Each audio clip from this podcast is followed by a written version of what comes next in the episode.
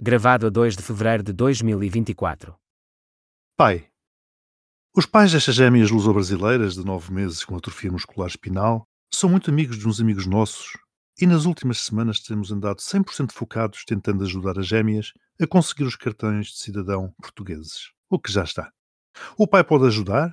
A burocracia em Portugal é grande e os pais das crianças estão preocupados porque não têm muito tempo para as salvar. Precisamos de uma ajuda maior Continuo à espera de uma resposta. Já não sei o que dizer à família. Enfim, não foi citação, foi mais ou menos eh, notas de cabeça, etc.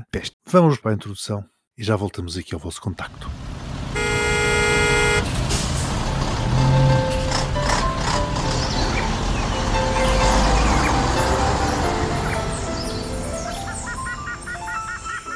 Triangulação do círculo. Bem-vindos, queridos amigos, bem-vindos a fevereiro. Cá estamos nós num novo mês. Janeiro finalmente acabou. O som do genérico que acabámos de ouvir fez-me lembrar o motor dos tratores das manifestações dos agricultores portugueses, em manifestações espontâneas, organizadas através de redes sociais, com bandeiras nacionais, a falarem de agricultores de bem. Hum, onde é que eu já ouvi isto? Hum. O meu nome é Miguel Agramonte, sou o provocador deste episódio e estou a falar-vos de Aveiro. Meu nome é Max Spencer Toner e estou em Faro. Eu sou o Daniel Rocha e estou em Almada. Lindas. Muito lindas todas. Como já não fazemos há algum tempo, deixem-me recordar-vos que nos podem contactar por e-mail para darkroom.triangulacaldocirculo.pt Podem votar nas nossas sondagens fabulosas através do Instagram da Triangulação, Trio do Círculo, e também nos podem ouvir nas plataformas Spotify, Apple Podcasts e SoundCloud. É claro que deverão deixar a vossa votação de 5 estrelinhas, pedimos esse favor. Já agora, a partir deste episódio, também nos podem ouvir na Rádio Paralelo e damos as boas-vindas aos ouvintes que estão desse lado e informamos que naquelas plataformas podem ouvir todos os outros episódios anteriores. Então, o que dizer destas manifestações dos tratores, destas coisas todas? Qual é a diferença, já agora, entre um bloqueio promovido por pessoal de tratores e de jovens defensores do clima? Hum, a irritação nas redes sociais, claramente, e o facto de usarem hum. bandeiras portuguesas. E a atuação da polícia? A situação da polícia é, clara, tirando ali a situação da A23 em que andaram pelos vistos GNRs a bloquear os tratores para que os tratores não conseguissem bloquear, que é uma coisa que só vista em Portugal. A situação é claramente diferente, ou talvez as limitações tenham sido outras, talvez. Não sei, nós podemos lançar várias possibilidades. Uma delas é que os bloqueios não atingiram Lisboa, porque acaso tivessem atingido a segunda circular, se calhar a reação das forças de segurança teria sido diferente. então tu achas que o erro dos ativistas pelo clima é fazer manifestações em Lisboa? Eu acho que sim, eu não estou a ouvir outra razão, porque os direitos constitucionais em causa são os mesmos, não é? O direito à manifestação e o direito à circulação e à liberdade de circulação no território. Estando os mesmos direitos em causa, eh, sendo a emergência climática tão ou mais relevante do que os subsídios dos agricultores, eu não quero ser cínico, mas parece-me que a única diferença, para nós tentarmos aferir o que é que é a diferença entre um e outro, só pode ser mesmo as localizações, porque talvez a fronteira de Caia não seja imediatamente tão importante como a segunda circular, não sei, não faço a mínima são aqui coisas que me chocam, como é que há este tipo de manifestações sem autorizações prévias. Estás a eh, sugerir que estas pessoas de bem não respeitam leis estou a afirmá-lo. Não sei, e, a única coisa que eu posso dizer é que já estávamos um bocadinho à espera que o disparate chegasse a Portugal, porque isto foi um fenómeno um bocado um tanto ou quanto semelhante aos coletes amarelos. Começa em França, irradia de França com um forte apelo da extrema-direita francesa, bate em Itália com um forte apelo da extrema-direita de Meloni e espalha-se um pouco por toda a Europa e aquilo que nós assistimos durante dois dias, sobretudo no primeiro dia, foi aquilo que fez lembrar o piquenicão na ponte, quando foi inaugurada a Vasta Gama, porque as pessoas estavam a fazer assim grandes jantaradas e grandes almoçaradas com grelhas e, e febras uh, na grelha e tudo e mais alguma coisa. E quando as televisões que estavam em emissão permanente 24 sobre, sobre 7, que adoram explorar estas coisas até ao limite do incrível, perguntavam às pessoas o que é que as motivava, era sempre assim uma grande quantidade de protestos difusos, uh, certamente uhum. compreensíveis, mas não muito diferentes do average Joe do país. Pois, as coisas estão caras, eu não, não consigo chegar a isto, não consigo. Pois, as margens dos supermercados. As margens dos supermercados. Há uma certa sensação a passar na sociedade que cada um faz o que quer e pronto. Desde o estacionamento em cima da passadeira até ao corte de uma autoestrada, neste momento em Portugal há uma certa sensação que cada um faz o que quer. Mas o governo não está a ser conivente com isto, ou está com medo das eleições. Isto é, isto é aceitável num país democrático, num país onde os direitos são garantidos? Vão separar as águas. Eu não estou a falar ou não estou a dizer que os agricultores têm ou não têm razão naquilo que estão a reivindicar. Não é isso que está em questão. O que eu estou a falar é a forma como se têm manifestado, bloqueando o direito de circulação dos demais cidadãos. Isto não configura também uma ausência do governo na tomada de decisões que deveriam ser tomadas? Não deveria haver uma posição de força aqui, dizer, meus senhores, isto não está permitido, isto não é permitido, tem uma hora para os bloqueios desaparecerem? Os agricultores, quando marcaram estes movimentos cívicos que a miúde aparecem e desaparecem, estes movimentos cívicos sem grande imagem, sem grandes nomes, mas sempre curiosamente dotados de uma capacidade de organização e de financiamento destas coisas assinalável, naturalmente o movimento cívico que estava por trás deste protesto sabia muito bem que o governo não está de pés e mãos atados, mas é como se estivesse porque imaginem o que era uma cena de porradaria numa das estradas em período pré-eleitoral. Estamos aqui a falar uma data de minutos e o Daniel continua caladíssimo. O que é que se passa? Estou a ouvir uh, os vossos argumentos Hum. uh, a favor e contra os agricultores. Mas uma coisa que eu tenho a dizer: a grande diferença entre os ativistas do clima e estes da agricultura da natureza é que a polícia também não pode bater em tratores. São objetos, portanto, aí está a grande diferença. e ainda por cima são grandes, como é que a GNR ou o PSP se vai, vai meter à frente. Enfim. Mas realmente, como o Miguel estava a dizer, o governo parece estar aqui um bocadinho com medo, porque abriu logo as torneiras e apareceu logo dinheiro para fazerem transferências para os agricultores e valida a atitude do governo, validou esse tipo de manifestação. Porque Exatamente. se algum tipo de força e dizer, meus amigos, há outras formas, não, foram logo conferências em Zoom, e transferências, prometer tudo e mais alguma coisa, só valida estas situações. E outra questão que é, se não fosse assim, iam fazer o quê? Levar os tratores para a Assembleia da República? Não dá em nada? Lá está. Isto validou no futuro isto é a norma, ou vai ser a norma, para se alcançar alguma coisa. E o governo está com medo das eleições. E então, como o Max estava a dizer, um cenário de pancadaria, um cenário do povo contra a elite, contra o poder, ia ser mal vista e poderia pôr em causa a eleição de Pedro Nuno Santos. Portanto, abram as torneiras, levem os agricultores para o outro lado e quando foi a ameaça nós vamos chegar a Lisboa, foi aí que se abriu as torneiras porque inicialmente não havia qualquer negociação possível, mas de repente vamos chegar a Lisboa. Os Zooms, como Ministro da Agricultura, que é inexistente e sempre o foi durante este governo, até fez Zoom na Câmara de Alcochete. Eu pensei, então, mas uh, agora tem que se deslocar de Lisboa para Alcochete para fazer um Zoom. Uh, Mas olha que nem todos aceitaram o Zoom. Havia uns agricultores indignadíssimos que eles diziam que eram pessoas que não eram dadas a novas tecnologias. Julgo que do Alentejo, não sei se viram as declarações. E que, portanto, para, eles, para eles o que conta é o cara a cara. E portanto, enquanto a ministra Exato. não for lá falar com eles, a ministra ou o primeiro-ministro diziam mesmo assim, ou alguém próximo, não fosse lá falar com eles diretamente, eles não iam participar de nada nessas coisas dos Zooms. Mas é, tu dizes, a mim o que me choca também em tudo isto é o facto do governo ter cedido no meio de uma pressão destas. O que o governo devia ter dito é, meus senhores, não há negociação possível enquanto vocês estiverem a bloquear as estradas. Isso era o mínimo. As estradas e as fronteiras do país. Era o mínimo. Eu não me recordo de ver um governo negociar o que quer que seja, ceder à chantagem do que quer que seja, enquanto a greve, ou o bloqueio, ou a manifestação está a acontecer. Não fossem as eleições. Exatamente, vês o caso dos professores, andaram meses a manifestar-se, a fechar escolas, a fazer todo o tipo de manifestação e ninguém se deu em nada. O medo é sempre o pior conselheiro, sempre, em qualquer situação da vida. Aqui não está em causa o interesse nacional, está em causa o interesse do PS. Continuando na questão nacional, para depois partirmos para outros voos muito mais interessantes, não posso deixar de informar o resultado da sondagem Ah. que foi feita esta semana, que tem aqui um senhor, tem a ver com a Operação Pretoriano. Eu acho uma demonstração de alguma cultura, de quem quer que escolha os nomes na Polícia Judiciária.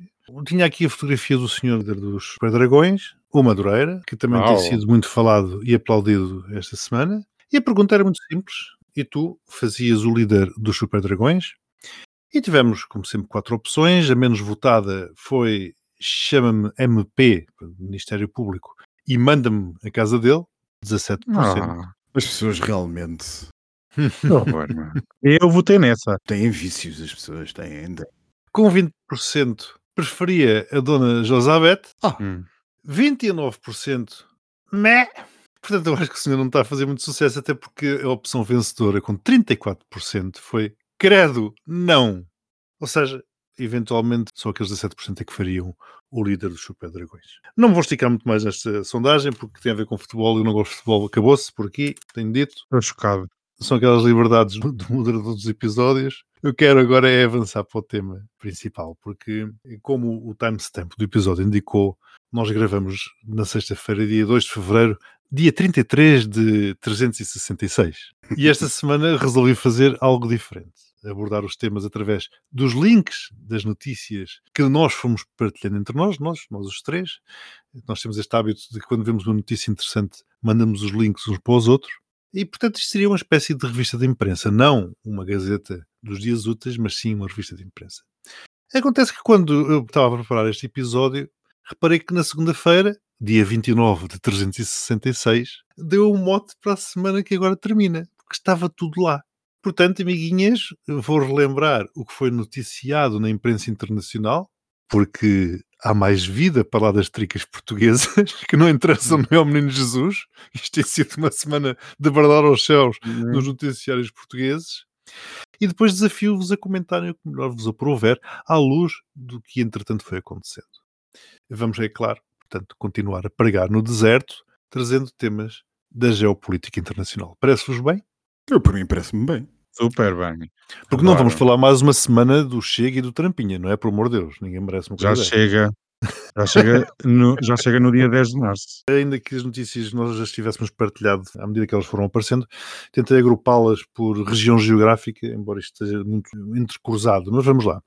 Tudo isto diz respeito à tal segunda-feira, dia 29, como eu referi, e a Rússia e o Irão anunciaram que chegaram a um acordo de 20 anos que eh, dizem irá mudar para sempre o Médio Oriente. O líder supremo do Irão, o Ayatollah Khamenei, deu a sua aprovação oficial um novo acordo de cooperação de 20 anos entre a República Islâmica do Irão e a Rússia. Esse acordo uh, vai substituir aquele que foi assinado em março de 2001, com uma duração de 10 anos, e foi aumentado não só na duração, como também no âmbito e na dimensão.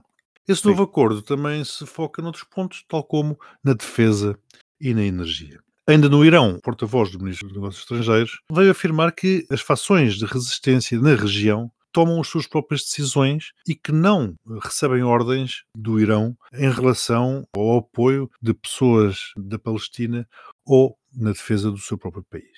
Ainda o Irão veio afirmar que já tinha avisado anteriormente que a violação continuada por parte dos Estados Unidos da América da soberania do Iraque e da Síria e os repetidos bombardeamentos, claro que resultariam em problemas futuros de segurança. Depois temos os Estados Unidos. Num artigo de opinião do Washington Post, dizia-se que Biden deveria atacar o Irão depois de as tropas norte-americanas terem sido mortas. Bloomberg também dizia que Biden estaria prestes a tomar uma das mais importantes decisões da sua presidência. Poderia promover um ataque no Irão sem eh, dizer que foi ele que o fez e ainda atacar os oficiais iranianos. E foi noticiado que pelo menos seis aviões KC-135 da Força Aérea Norte-Americana, aqueles eh, tanques que fazem o reabastecimento aéreo, descolaram de bases do sul da Califórnia, dirigiram-se para o nordeste dos Estados Unidos, prepararam-se para atravessar o Oceano Atlântico em direção ao Reino Unido e Europa e possivelmente iriam para o Médio Oriente. Relativamente ao Médio Oriente, isto tudo segunda-feira, vejam bem. Israel anunciou que levou a cabo mais um ataque aéreo a sul de Damasco, na Síria. Oficiais de segurança séniores da Arábia Saudita, da Jordânia, do Egito, da Autoridade Palestiniana encontraram-se secretamente em Riad 10 dias antes, portanto, antes desta segunda-feira, para coordenar planos para o dia depois da guerra em Gaza e discutirem formas de revitalizarem a autoridade palestiniana num governo local. E Blinken, secretário de Estado norte-americano, diz que a situação no Médio Oriente nunca esteve tão perigosa desde pelo menos 1973. No caldeirão da segunda-feira, a União Europeia também é para aqui chamado, porque veio dizer, pela voz do chefe de diplomacia, Josep Borrell, que ainda não se vê uma luz no fim do túnel ucraniano, uma vez que as sanções europeias não conseguem destruir a indústria da defesa da Federação Russa. Falou-se também do Cerca Paris, que começou naquele dia, com bloqueios de oito das principais autoestradas de acesso à capital francesa, e a primeira-ministra italiana, Meloni, abriu em Roma uma cimeira onde revelou o plano do país para desenvolver o continente africano, esperando ela que isso pare a migração para a Europa. Nas Maldivas assistiu-se uma luta livre no Parlamento porque estas ilhas se têm vindo a aproximar da China e a afastarem-se da Índia.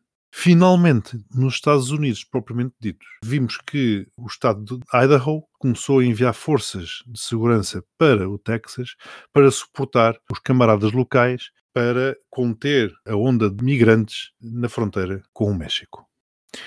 Eu não vou dizer grande semana, vou dizer grande segunda-feira, porque isto até cansou fazer este apanhado. Que há uma escalada, eu imagino que também já ninguém duvida, não é? mas a questão é, já entramos noutro nível de conflito e já agora uma nota para algo que é relevante. Direta ou indiretamente, vemos que os Estados Unidos são referidos na esmagadora maioria dos títulos que aqui foram abordados. E logo, logo haverá eleições por lá. Quem quer começar e por onde é que quer começar?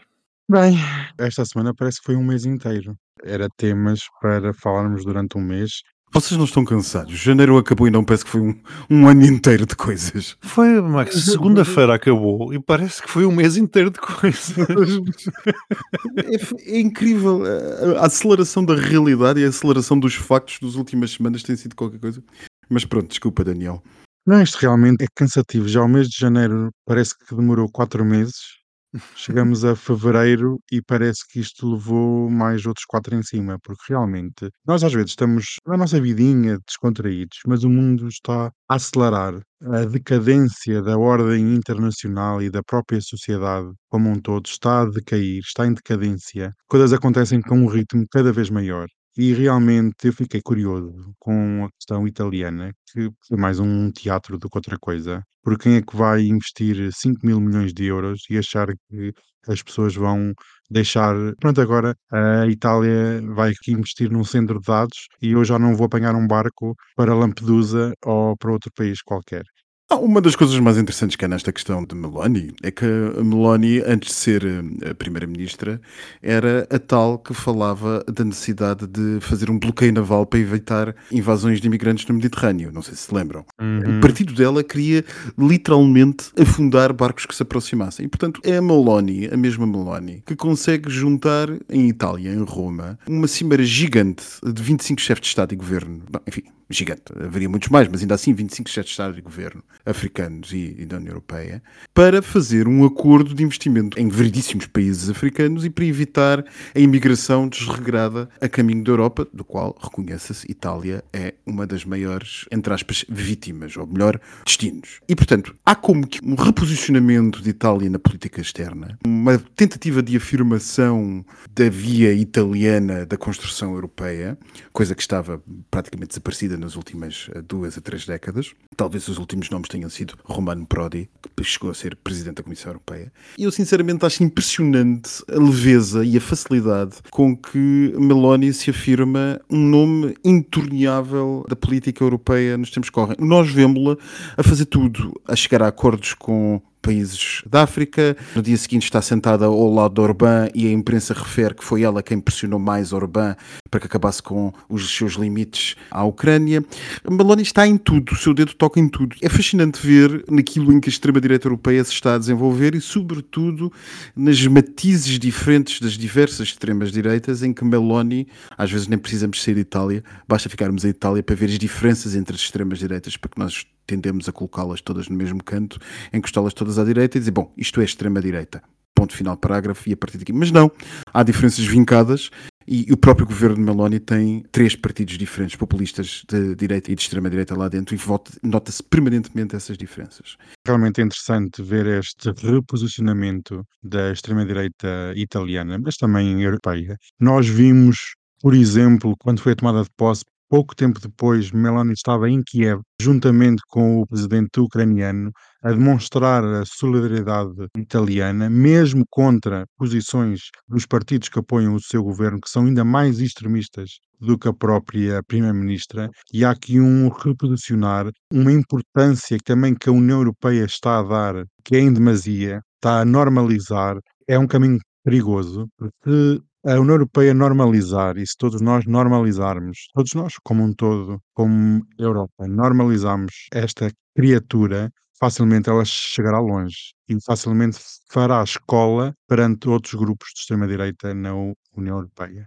Eu acho que ela já chegou longe, não é? Aliás, tu vês Meloni e Le Pen como duas mulheres da mesma extrema-direita que estão a chegar muito longe. Vamos ver o que é que vai dar às eleições. Daqui a seis meses em França.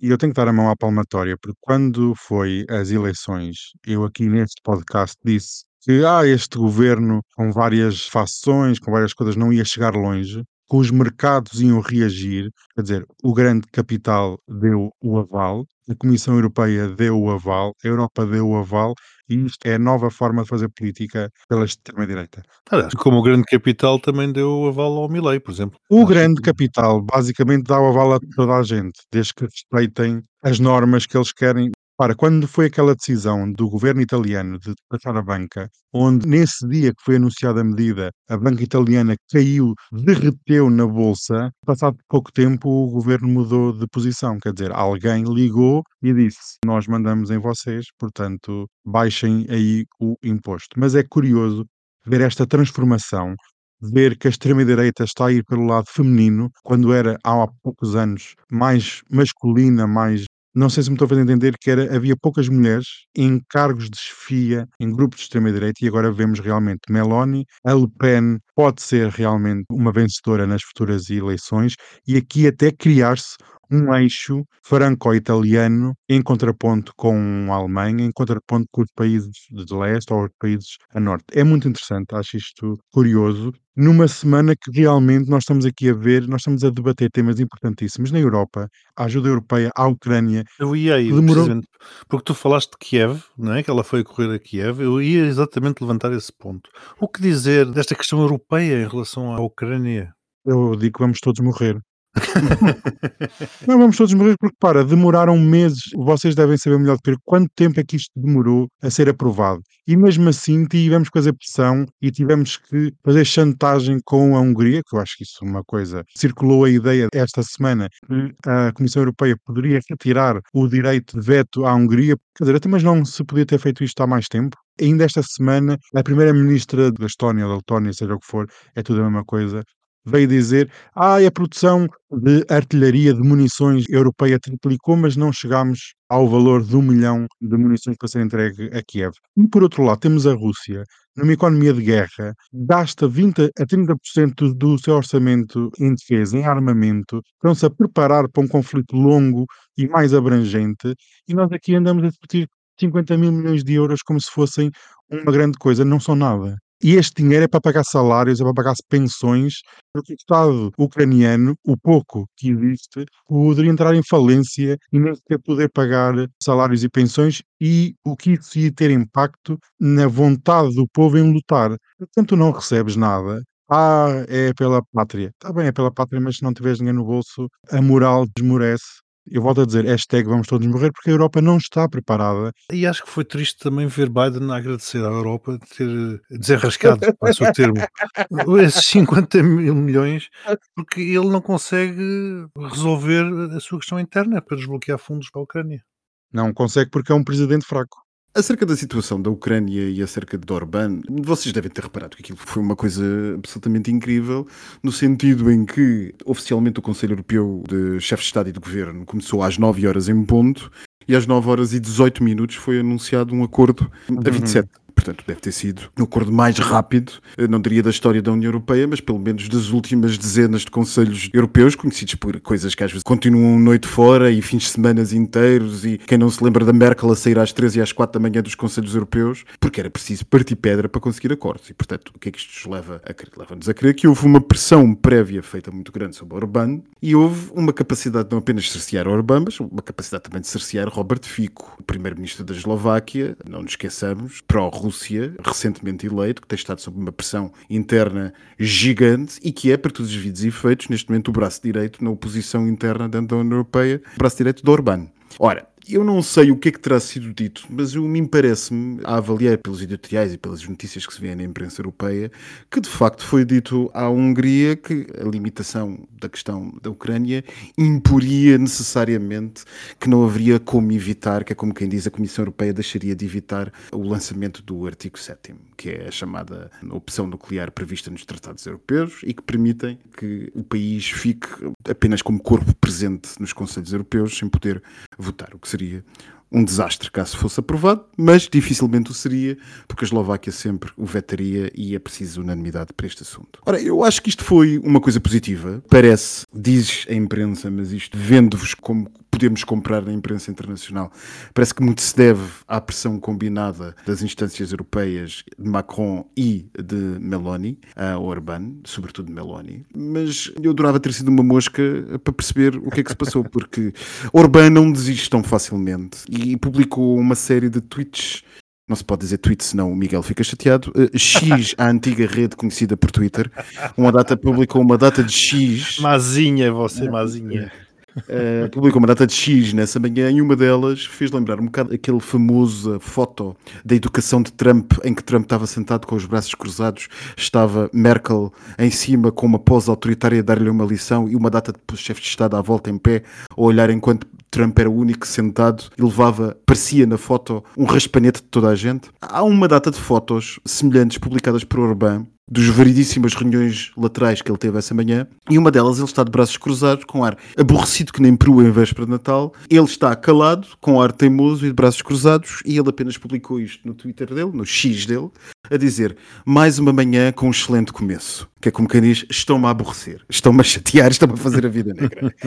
e portanto adorava ter sido uma mesquinha, mesmo para perceber o que é que se passou, mas o que é facto é que o apoio à Ucrânia lá passou, 50 mil milhões não é uma quantia negligenciável, que se está a debater no Congresso norte-americano, anda mutatis mutandis à volta disso. A grande diferença é que o apoio europeu tem uma grande componente financeira e de assistência social e económica, ao passo que o pacote americano que está travado tem uma enormíssima componente militar, naturalmente, porque prevê o Land and Lease Back, que é basicamente reinvestir na sua própria economia, os republicanos a darem um tiro no pé nesta situação, mas que prevê, como eu dizia, muito mais apoio militar do que propriamente social e económico, ao contrário da União Europeia, mas é, de qualquer maneira, uma vitória na última hora da União Europeia e um desenvolvimento muito positivo numa semana que tem sido cheia de más notícias para a Ucrânia. Mas eu também gostaria de aproveitar este aspecto da Ucrânia para dizer uma coisa.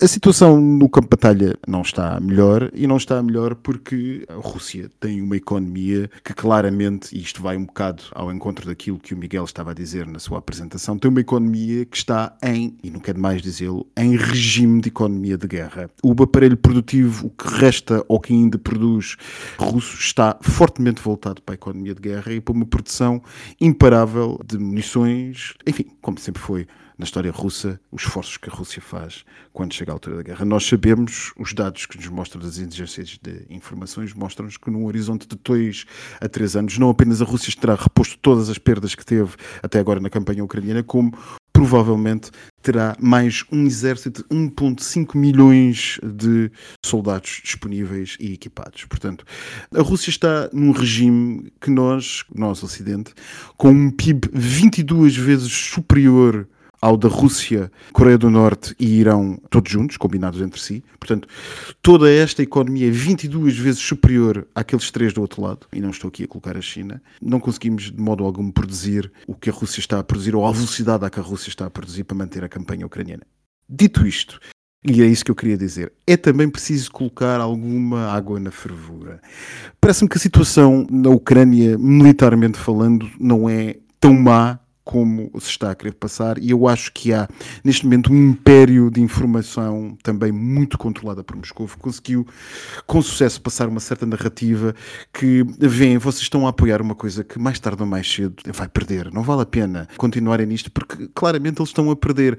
E é esta narrativa que Moscou, que o Kremlin conseguiu fazer passar, que colhe muita força nos meios de imprensa ocidentais, que é particularmente dinamizada pelas extremas-direitas dos variedíssimos países do Ocidente e apimentada pela imprensa com os bloqueios legislativos nos parlamentos e nas, nas esferas de decisão, quer americanas, quer europeias. E, portanto, está criado um novelo mediático objetivamente pró-Kremlin, ou de fabrico kremliniano, passa a expressão, que passa por fazer passar esta narrativa que, de facto, as coisas, os dias estão contados para a Ucrânia. Mas aquilo que nós vemos no terreno Ainda hoje, a Ucrânia afundou mais um vaso de guerra russo. A Ucrânia não tem marinha, ponto final. Tinha algumas embarcações que foram destruídas ou feitas russas com a invasão da Crimeia. A Ucrânia, com uma paupérrima força aérea, tem conseguido impor, mesmo em zonas que são formalmente ocupadas pela Rússia, tem conseguido impor um bloqueio aéreo sem qualquer apoio de caças ocidentais ainda no seu território. Ou seja, em mar e em ar, a Ucrânia disputa sozinha e consegue impor o abate de aviões de pesquisa eletrónica, o afundar de vasos de guerra complexos. A poderosíssima frota do Mar Negro já foi afundada em 20% dos seus navios e submarinos, 20% já desapareceu. E de facto o que há é uma questão de não se consegue passar mais no terreno e não dá para passar mais no terreno.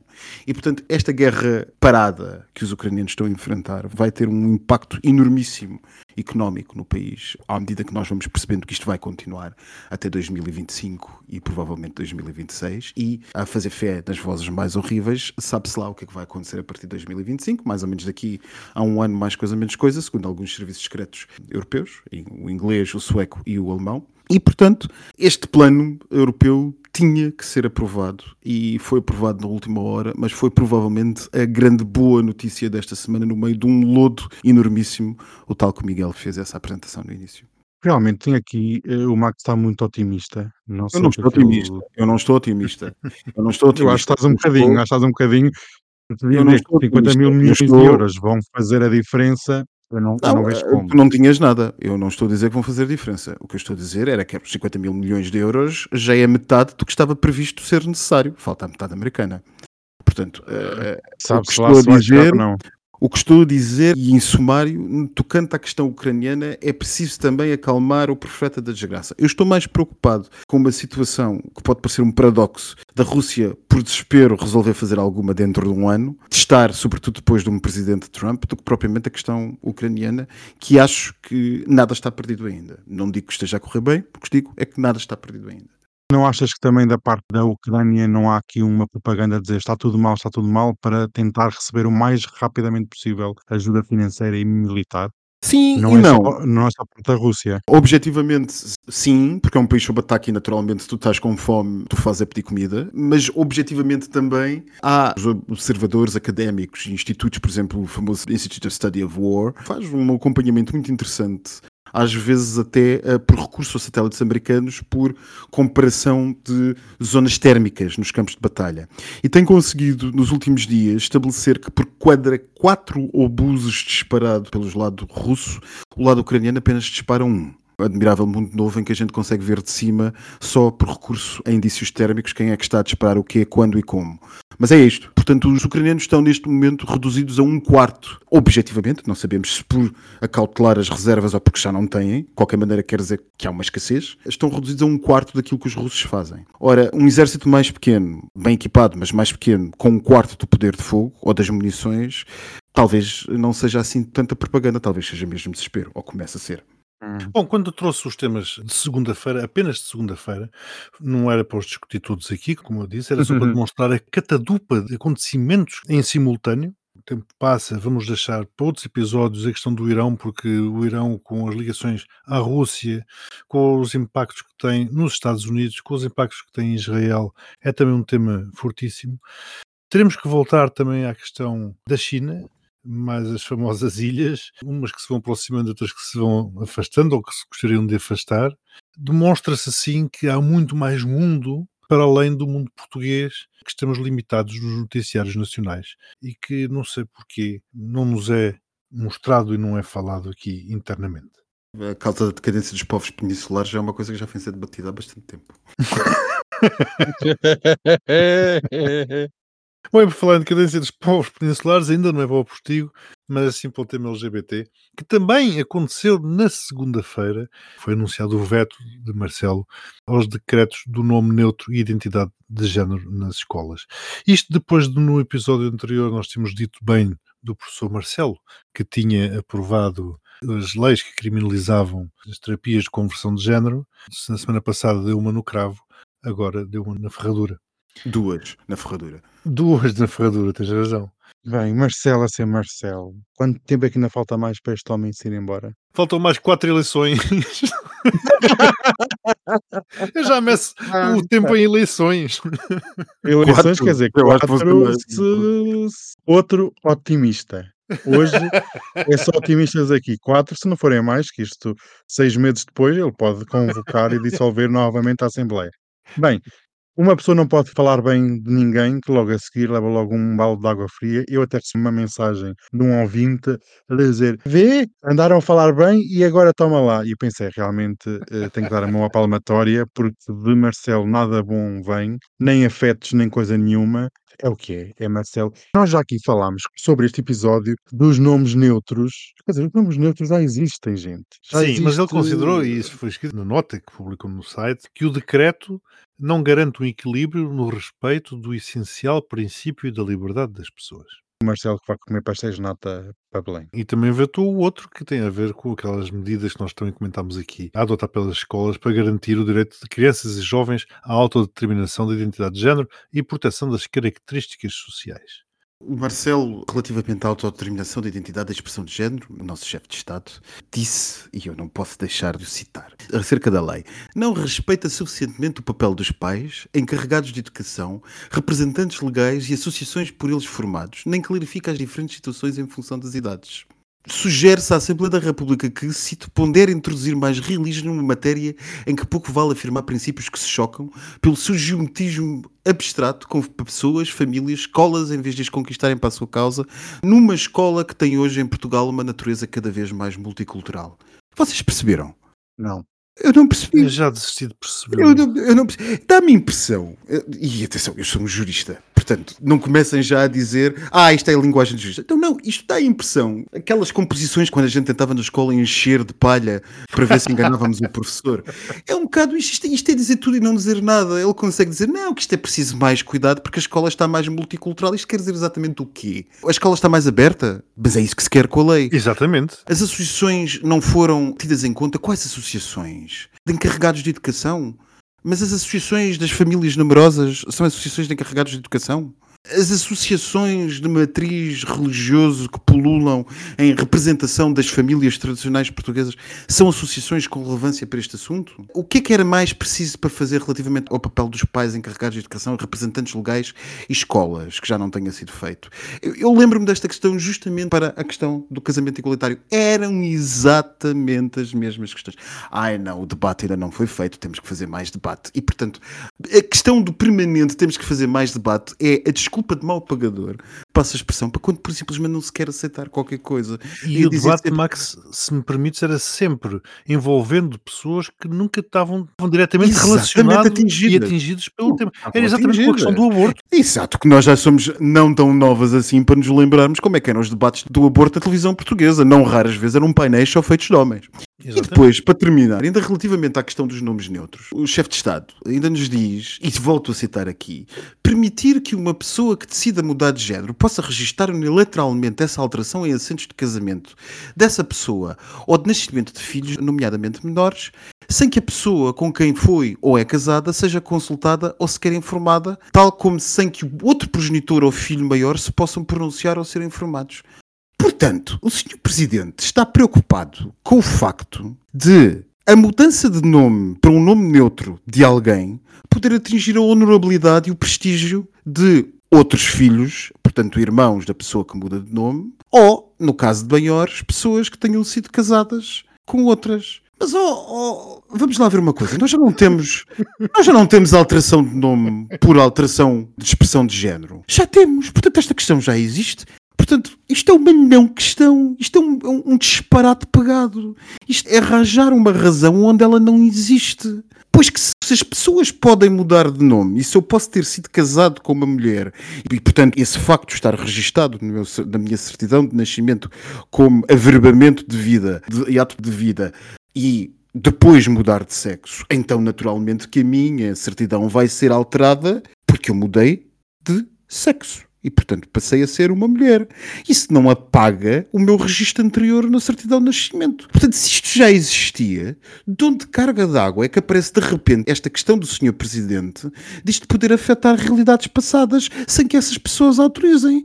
E depois, dizer que não é acautelado o direito daquele a quem o nome é mudado de eventualmente, na maioridade, depois reverter essa mudança. Pois, Sr. Presidente, infelizmente ninguém pode mudar o nome só porque sim. Portanto, também é uma não questão. Estou a precisar de um whisky. Pois, vamos todos ao Dois, possível. faz favor.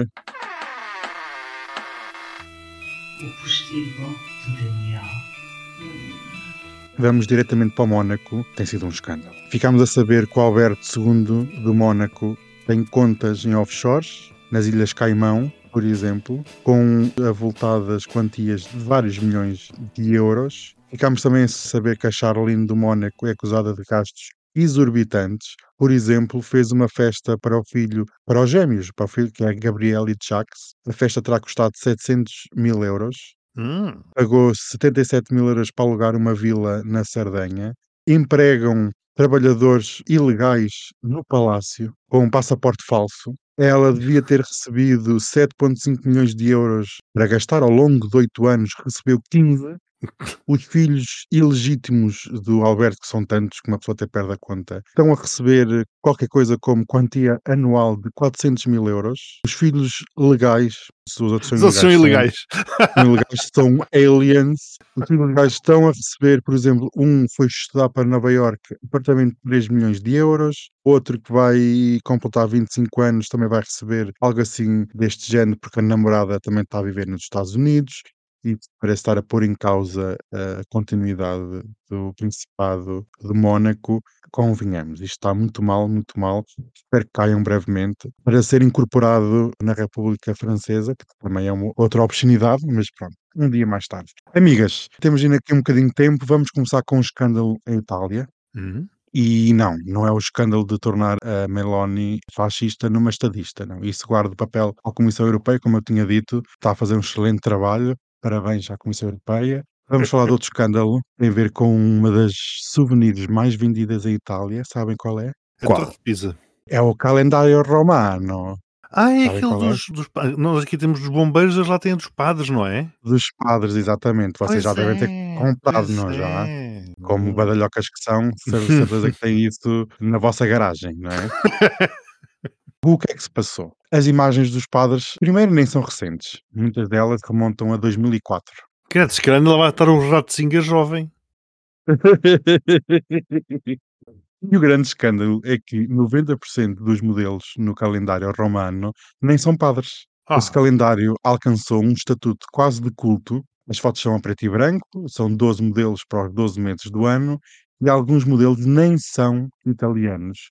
Algumas das pessoas lá presentes são agentes imobiliários, aeromoças, vêm de Espanha, vêm de vários países latinos. Todos assumiram que a Igreja Católica aprovou o calendário, mas é falso. E quando questionados esta semana sobre o escândalo, a Igreja recusou comentar, como é típico da Igreja Católica. Um exemplo, um dos padres que aparece na capa tirou as fotos em 2004, com 17 anos, e realmente tem sido um escândalo porque toda a gente pensava que ao comprar o calendário o dinheiro se vertia para o Vaticano e que depois era usado em instituições de caridade. É falso. Todos os anos se vendem milhares de calendários. Se vocês tiverem algum, é a favor partilhar aqui comigo, que eu nunca vi nenhum ao vivo. De Espanha ficámos a saber que o João Carlos teve vários encontros secretos com o filho e com a esposa, já a viver no Abu Dhabi e antes. Vai ser um livro com o seguinte título sobre a realeza espanhola: João Carlos, o rei no deserto. Eu vou comprar em Inglaterra. É pena que neste podcast não se possa partilhar imagens. Nós tivemos imagens inéditas da próstata de Carlos III. Mas pronto, a notícia foi, sabem que a princesa de Gales, a Cátia, foi operada, né, à bexiga, ao estômago, ao whatever, ninguém, Ali ao lado. nin- ali ao lado, Mais- ninguém quer Mais saber. palmo, menos palmo. Como o Palácio não partilhou muitas informações de saúde sobre a princesa, começaram a surgir rumores. E o rumor mais grave desta semana foi que Cátia estaria em coma, induzido pelos médicos. Criou-se o pânico, pensavam que a princesa ia morrer, já não havia rainha, quer dizer, depois da Camila. Hoje, sexta-feira, o Palácio lançou um comunicado a dizer que Cátia estava viva, não estava em coma e que está tudo ok. Por falar em rumores, circulou esta semana um novo rumor no Telegram a dizer que Isabel II está viva em Lolé. Achei curioso. É para o carnaval. Só pode. Coitadinha, estar viva e estar em Lolé, eu quase que preferia não Já ser. viu? E realmente a notícia vinha acoplada a um leilão de um Range Rover que terá pertencido à rainha, que está a ser leiloado e pode ser seu. O carro conta com mais ou menos 29 mil quilómetros e está Ah, à está venda por novo. Está novo. Está novíssimo em folha. E está à venda por 262 mil euros. Eu queria só dar aqui uma pequena história de Portugal, de uma história do Diamante da Madeira. Vocês conhecem a lenda? Não, mas calculo que tenha sido transportado de volta para Lisboa num C-130 e ainda esteja à espera de um julgamento.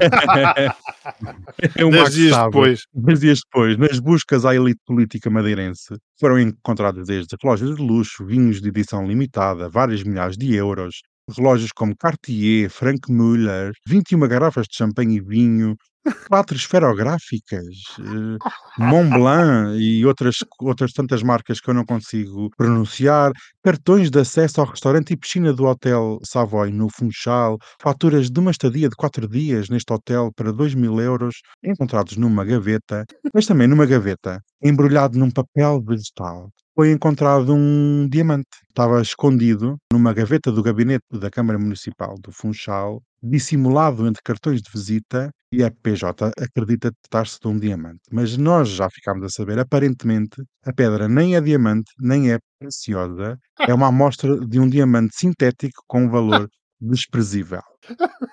Eh, pronto, é o estado a que nós chegamos. Eu estou a imaginar os, os investigadores. Oh, é Oh! Num papel vegetal. E porem aquilo, porem aquilo no avião. Diamonds are forever. Beijinho. Beijinhos. Beijinhos e até para a semana. Good evening, everybody. Thank you so much for joining us tonight. We started with Shirley Bassey because, yes, because I love her so much, and I was, uh, I think, seven years old when I heard for the first time Goldfinger, and ever since I pretended to be her. and I think I owe her money for all the singing lessons she gave me without knowing it. So.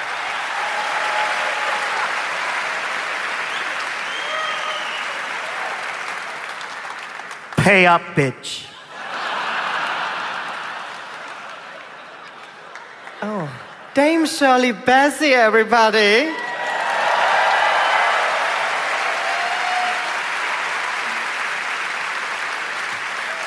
You're wonderful. Oh, you look amazing.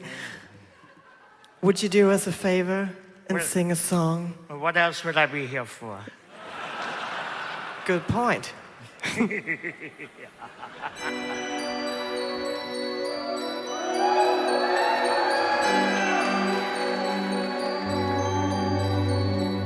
Diamonds are forever. They're all I need to please me. They can stimulate and tease me. They won't leave in the night. I've no fear that they might desert me. Diamonds are forever. It. Touch it. Stroke it and undress it. I can see every part. Nothing hides in the heart to hurt me. I don't need